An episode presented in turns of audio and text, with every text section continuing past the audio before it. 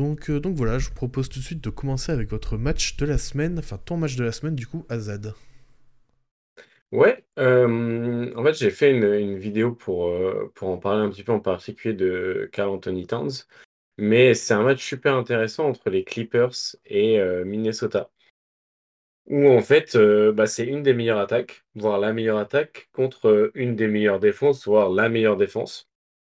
Et c'est vrai que tu, remarques déjà un fonctionnement d'équipe qui est, vraiment différent parce que défensivement, tu as deux schémas qui sont vraiment à l'opposé. Où les Clippers, ils vont faire du switch all, ou alors quand ils ont un de leurs intérieurs qui, joue, ce qui n'est pas tout le temps le cas.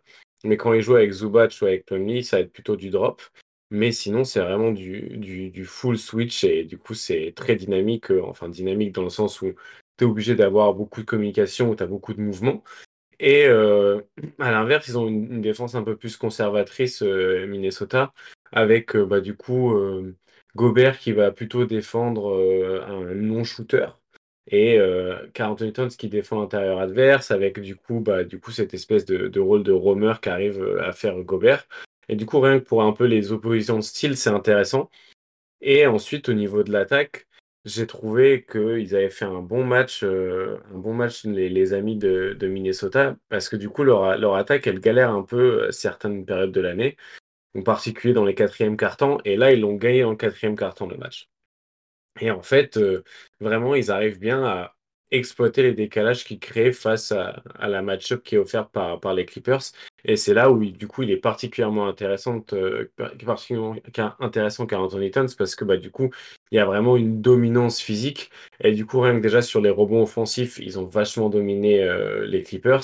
Et en plus, bah, du coup, quand tu as Carl Anthony sur le terrain, tu as toujours un peu un décalage qui se crée de manière automatique du côté des Clippers parce que il faut aider la personne qui défend sur Carl Anthony Towns. Soit elle est trop petite, soit elle est grande, mais du coup pas assez, pas assez mobile. Et du coup, euh, ils sont vachement bien débrouillés là-dessus.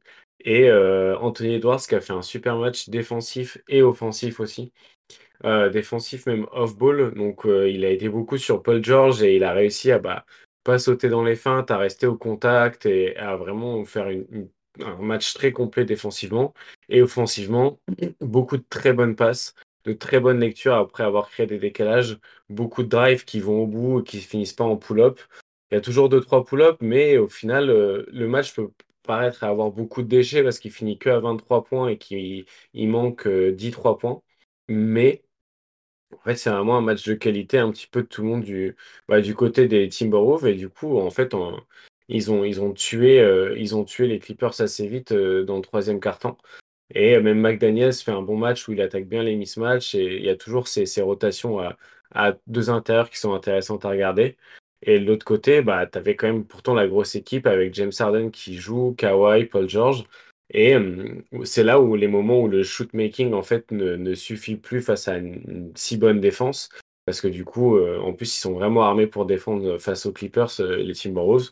Bah, du coup, ça rend le match vraiment intéressant. Et et voilà, du coup, je pense que pendant la période, vu qu'il n'y a pas de match jusqu'à jeudi, c'est pas forcément un match qui a été beaucoup discuté parce que ça finit à 20 points d'écart. Mais les trois premiers cartons valent vraiment le, coup d'être regardés pour comprendre un petit peu les, forces en présence bah, sur la conférence Ouest tout en haut du classement. Ouais, puis on parlait des Clippers la semaine dernière et on se demandait mmh. justement quel match-up pouvait être positif ou négatif euh, pour eux en playoff. Et finalement, les Wolves, ça apparaît comme un match-up négatif, de par le fait qu'ils jouent avec, euh, souvent avec deux intérieurs, alors que les Clippers jouent très petit, et que notamment une de leurs faiblesses, euh, du coup, c'est le rebond. Clairement. Bah, c'est structurel, quoi. Ouais. L'analyse. Deux grands, ça prend plus de rebonds que deux petits, bien joué, les gars. bah non, mais c'est, tu vois, après, je pense que du coup. Non, mais je, suis totalement d'accord, c'est là-dessus que j'allais rebondir. C'est que, ouais, les, les Clippers, c'est vrai que sur le papier, on n'a pas l'impression qu'ils ont énormément de faiblesses, pardon. Et on, a, on avait évoqué l'histoire des grands euh, dominants. On avait pris notamment l'exemple de, de, de, Jokic, mais euh, ça marche aussi avec. Euh, enfin, si t'as pas un grand dominant comme Jokic, t'en as deux euh, peut-être un tout petit peu moins dominants, mais qui, qui sont quand même bien gênants euh, à Minnesota. Et puis, euh, Azad l'a bien dit, ils ont aussi un effectif de qualité pour gêner, que ce soit Arden ou Kawhi ou, ou Paul George. enfin, tu peux pas vraiment les stopper complètement, mais tu as de quoi les gêner. Et quand tu as, de la matière pour, pour gober les, rebonds, qu'ils soient offensifs ou, ou, défensifs, tu as de quoi les, au moins les, les embêter. Après, de, voir sur une série complète, hein, c'est toujours un, jeu différent, mais, mais en tout cas, ouais, c'est. Et puis c'est plaisant de voir Minnesota euh, fort dans des confrontations directes contre des, contre des, euh, euh, des cadors de, de, la ligue. Ce qu'on se dit, c'est peut-être. Il y a beaucoup d'équipes qui, qui, sont premier ou deuxième de conférence, et puis au final, peut les voir un peu plus faibles en playoff. Et tu te dis que là, au moins, ils ont peut-être un truc à jouer. Alors, peut-être pas au titre, mais ça peut peut-être jouer un peu plus que, que ce qu'on pensait il y a quelques semaines. Ouais, bah, clairement, parce que quand tu vois la série contre Denver l'année dernière, en fait, c'est peut-être qui gêne le plus Jokic sur toute la, toute la, la campagne de playoffs de l'année dernière. Hein. Ouais, carrément. carrément. à voir. Après, euh, tu vois, on parlait de la taille qui fait que tu récupères plus de rebonds. C'est aussi, bah, du coup, vu que tu as la taille, tu crées des schémas où tu es plus agressif au rebond. Parce que mmh, du coup, il faut que tu profites. En fait, c'est pas juste le fait d'être grand, c'est le fait que tu es grand. et du coup, tu sais que tu es grand. Et du coup, tu es là, genre, bon, bah, du coup, on va essayer un peu de les niquer comme ça parce qu'on est plus grand que quoi. Genre, le jazz, ils font ça. Hein. Le jazz, euh, ils jouent avec Mark Cannon en poste 3. Du coup, bah, euh, même si c'est le, même si c'est John Collins qui prend un 3 points, tu as Kessler et Mark Cannon qui vont au rebond. Ça reste quand même des Golgoth de, de 7 pieds de haut quand ça t'arrive sur la tronche, t'as d'être bien préparé, d'avoir bien box out, quoi. Genre là, contre les Clippers, euh, contre les Warriors, il y a 2-3 jours, ils ont pris genre 44% de rebonds offensifs. C'est genre quasiment un rebond sur deux, qui, euh, qui tombe dans leur main. Il y a un moment, genre, tu, fais, comment? C'est pareil à New York, hein, quand t'as Hart, Anunobi, Randall mm. et bon là, Isaiah Hartenstein actuellement, bon, t'as beaucoup d'équipes qui jouent plus petit, donc t'en t'en profites quoi. Mais, euh, mais ouais, mais par exemple pour, euh, pour... beaucoup de shoots. Euh. Ouais, bah oui, bah de toute façon, si on n'avait pas ça, on serait 12e. Hein. Donc, non, mais en plus. mais je trouve, enfin, on va peut-être en reparler un peu plus tard, un peu plus tard mais par exemple, si on doit faire un petit peu Madame Irma, j'ai plus confiance en Minnesota que, que le Thunder, par exemple, qui sont à peu près à 2-3 victoires près au même, même bilan, pour potentiellement faire une, un petit run en, playoff. Mm. Euh, je voulais quand même revenir euh, un peu sur Carl Anthony Towns, dont on a beaucoup parlé à Z, mais je trouve qu'il fait une excellente saison et qui est peut-être pas forcément assez euh, comment dire mis en avant. sur les joueurs à 25%, plus de 25% d'usage, c'est le 1, 2, 3, 4, 5, 6, 7, 8e plus efficace de la ligue. Qu'il est en niveau, il est juste euh, en dessous de Curry et juste au-dessus de Kawhi. Et euh, bah, ouais, il hein. fait, euh, il fait une, une, saison hyper efficace, tout simplement.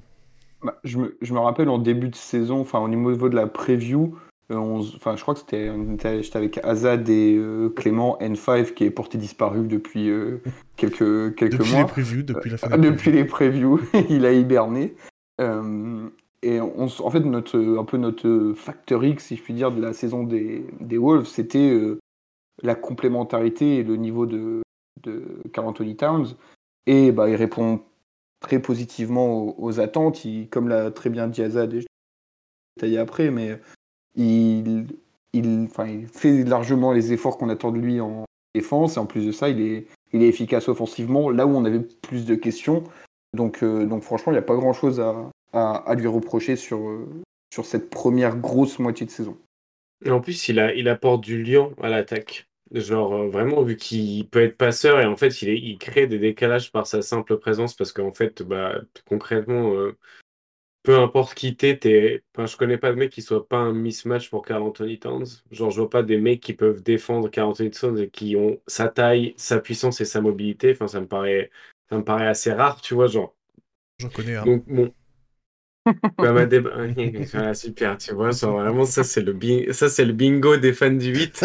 tu, peux, tu peux être sûr que si tu fais un podcast avec un fan du 8, il va, te, il va se ramener sur Bamadeo. D'un côté, il a pas tort, pour le coup, mais voilà, du coup, t'en as pas, t'en as, enfin, t'en as un, du coup. Voilà, voilà. As un. Oui, dans l'idée, mais... t'as Jaren Jackson Jr., quoi, mais bon, il va pas jouer, quoi. Donc, euh... Oui, voilà, on parlait. Jaren Jackson Jr., il va jouer 26 minutes. Donc, euh, Voilà, ça commence, super. Un autre- ça, c'est un autre bingo des fans du Ouais, c'est taper voilà. sur Jaren Jackson Jr. Defensive Player of the Half, voilà, comme ça je l'ai pla- je l'ai placé, on peut passer à la suite. non, bref, Et très c'est belle, quoi la euh, suite? très belle saison de Carl Anthony Towns. Ouais. Euh, Est-ce que vous avez d'autres choses à rajouter sur ce match ou sur ces équipes euh, éventuellement? J'ai une petite Franchement, on a fait un gros. t- Ouais. J'ai une petite question pour vous. Justement, on parlait un peu de, Oh tu parlais un peu de OKC de tout à l'heure. Est-ce que vous préférez une défense Oh élite avec une attaque mid ou une attaque élite avec une défense mid? Ça dépend à quel point t'es élite. Ben, élite, t'es genre top 3 et après, en- sur l'autre, t'es genre 15ème, quoi, t'as la moyenne. Ah ouais, donc c'est pas élite, genre, c'est pas euh, genre. euh, Top 3, c'est élite. Je sais pas. hein. Euh, bah, tu vois, genre, euh, Denver est-ce l'année que, tu dernière, sont. préfères, est-ce que tu préfères Denver l'année dernière ou Ouais. euh, les Wolves cette année, Les quoi? Spurs, ou les Spurs des années 2000, quoi. Ouais. En gros, c'est ça. hein. C'est un peu ça, ouais. Euh, Oh, C'est triste à dire mm, comme réponse, mais je pense que ça dépend du star power que, que tu as. Quoi. Parce que tu en as des équipes qui sont top 3 élite en attaque, mais parce que ça tourne bien, c'est euh, c'est comment dire, euh, c'est tout le monde s'entend bien, c'est gentil euh, en, saison régulière, et ça se casse un peu plus la gueule en, en, en, playoff. Euh, donc moi, je prendrais la défense élite. Au moins, tu as un truc assez sûr. Enfin, à part si bien sûr tu as un mec qui te découpe pendant cette match, euh, bon, c'est possible, ça arrive. T'as t'as Kawhi qui existe, par exemple, qui peut te découper quasiment non-stop. Mais moi, je prendrais la défense, défense élite et attaque mi. Sans Hmm. connaître, euh, enfin, si j'ai pas de possibilité d'avoir un, vraiment un player euh, roi de la ligue. Quoi. Ouais, Moi, je pense que je prends pareil, sauf si c'est Nikola Jokic qui est dans l'attaque euh, élite. Moi, si c'est Kawhi dans ouais. l'attaque élite, euh, je prends l'attaque aussi. Je prends l'attaque. Parce euh, qu'il m'assure les minima défensifs. Ouais, je pense que ça dépend. Mais. Ouais, et puis après, ça dépend des, des raisons de pourquoi. Parce que moi, je pense que je prendrais l'attaque avec une défense mid. Parce que. euh, je pense que tu peux avoir une défense mid en saison régulière, mais tu peux tomber sur les bonnes match-ups. Mais bon, après, c'est pareil pour l'attaque. Tu peux avoir une attaque très bonne et, et tu tombes sur les mauvaises match-ups. Mais. euh, ah, je sais pas en vrai. Parce que d'un côté, une attaque, une défense élite avec une attaque mid, c'est un peu genre aussi les Bucks. Et en fait, les Bucks, ils ont gagné en 2021 parce que tout le monde est blessé, quoi. Euh, parce que du coup, bah, très vite, offensivement, tu peux, tu peux être un peu limité. Ouais, je sais pas, moi, je partirais plus sur une attaque vraiment élite et une défense mid et confiance en, en, en, en mon Desert Eagle et en Jokic dans les arrêts de jeu, quoi. Moi, je- moi, j'ai tendance à penser que l'attaque, disons, retombe plus facilement que, le- que ta défense, en fait. Hmm. Enfin, en gros, tu peux tomber sur une série de 4 matchs où tu rentres pas grand-chose. Plus facilement que ta défense qui est hyper solide et du coup l'équipe adverse qui rentre des tirs ul- ultra difficiles, tu vois. Ah ouais, tu, moi, je- moi j'ai une série pour toi, en vrai, si tu connais, tu, tu t'as jamais vu ça? Moi j'ai une série pour toi l'année dernière, elle est comme ça là. Ah ouais, T'avais une mais- défense, mais élite, élite. T'as un mec là qui, qui, qui shoot avec la main dans le visage et puis qui. Ah bah ouais, ouais. Non, mais Donc ouais, je pense que après, j'ai c'est mon trauma de l'exception, ça hein, en mais- fait. Non, mais il y a... ouais, après, c'est c'est des exceptions aussi, hein, mais... Ouais, non, je, je comprends, je comprends ton raisonnement aussi, hein, c'est c'est deux points de vue qui se défendent. Mhm. Moi, j'ai le trauma des Knicks qui étaient euh, quatrième ou cinquième offensive rating euh, l'année dernière où je sais plus quand on a été en playoff et au final on était juste nul à chier. Ça, ça, ça voulait rien dire. Donc, euh, moi, je prends la défense. hein, Ça, ça sert toujours. Ça se comprend.